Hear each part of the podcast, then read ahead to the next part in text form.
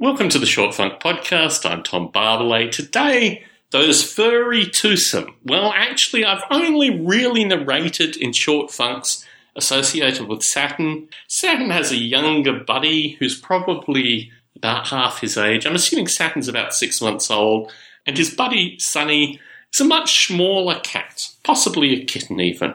Slowly getting into that teenage phase, he is ever present whenever there is a can of cat food opened, and really, since I last recorded a short funk, these two are becoming increasingly domesticated.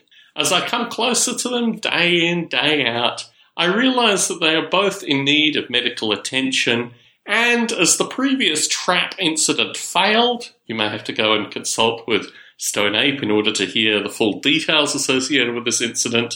I've realized that I need to get a better trap. The better trap has been ordered.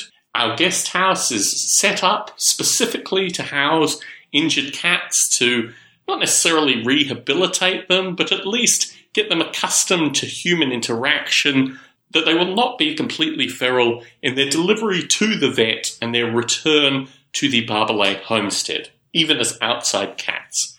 And this part of the process is actually really very curious because I'm able to get within nine feet of them currently. But my hope is through general initial treatment, initial feeding, initial climatization to the house cat phenomena, that we might be able to get at least one of them slightly more sociable. And there is a phenomenon that we have in our cat family, our indoor cat family, where an existing feral cat can make the transition to being a house cat and realizing the benefits of being a house cat. So, my hope is that this transition will occur and these animals will just become an integrated part, although still living wild, with the broader narrative and the broader Barbalet feline community. Let's see how this goes. I'll continue to narrate in upcoming short funks associated with this, and periodically also in Stone Apes. Tom Barbalet in San Jose, signing out.